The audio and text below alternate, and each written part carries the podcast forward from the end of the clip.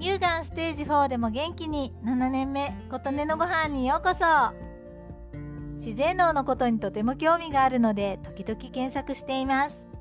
その中で愛媛県内子町の中谷自然農園さんのことを知りました。1991年にご家族5人で大阪から農業を行うために I ターンされたとのことで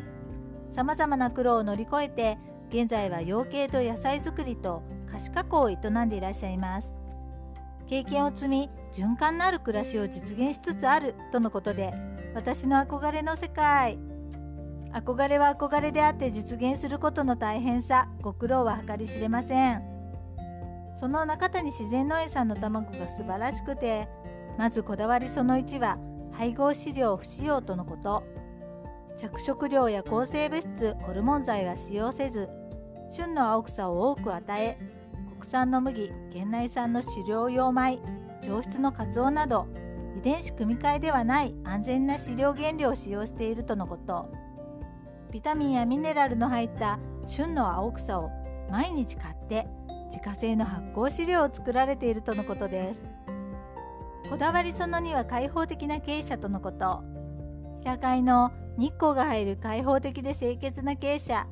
飼育密度を落とした薄飼いなど自然に近い環境で飼育しているとのことです。ストレスの少ない環境で鳥たちが育てられているのっていいですよね。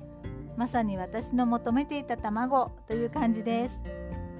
スーパーで売られている卵は良さそうなことも書かれていますが情報が少なく実際のところがよくわからないのと平飼いのものがなかなか見つかりません。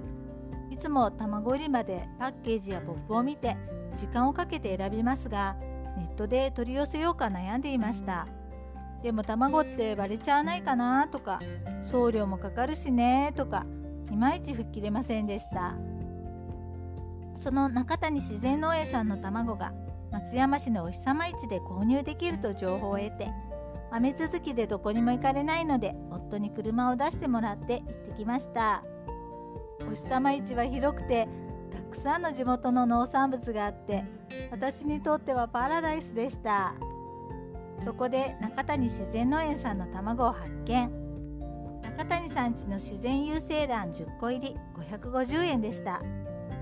卵にしては高いと思う方もいると思いますがあの飼料であの育て方で550円はとても良心的なお値段だと私は思います。この際なので2パックゲットしました。私はお肉を食べないので卵は重要なタンパク源です。なので良いものを食べたいと思っています。早速まずは卵かけご飯でいただきました。レモン色の黄身で味は癖がなくとても美味しかったです。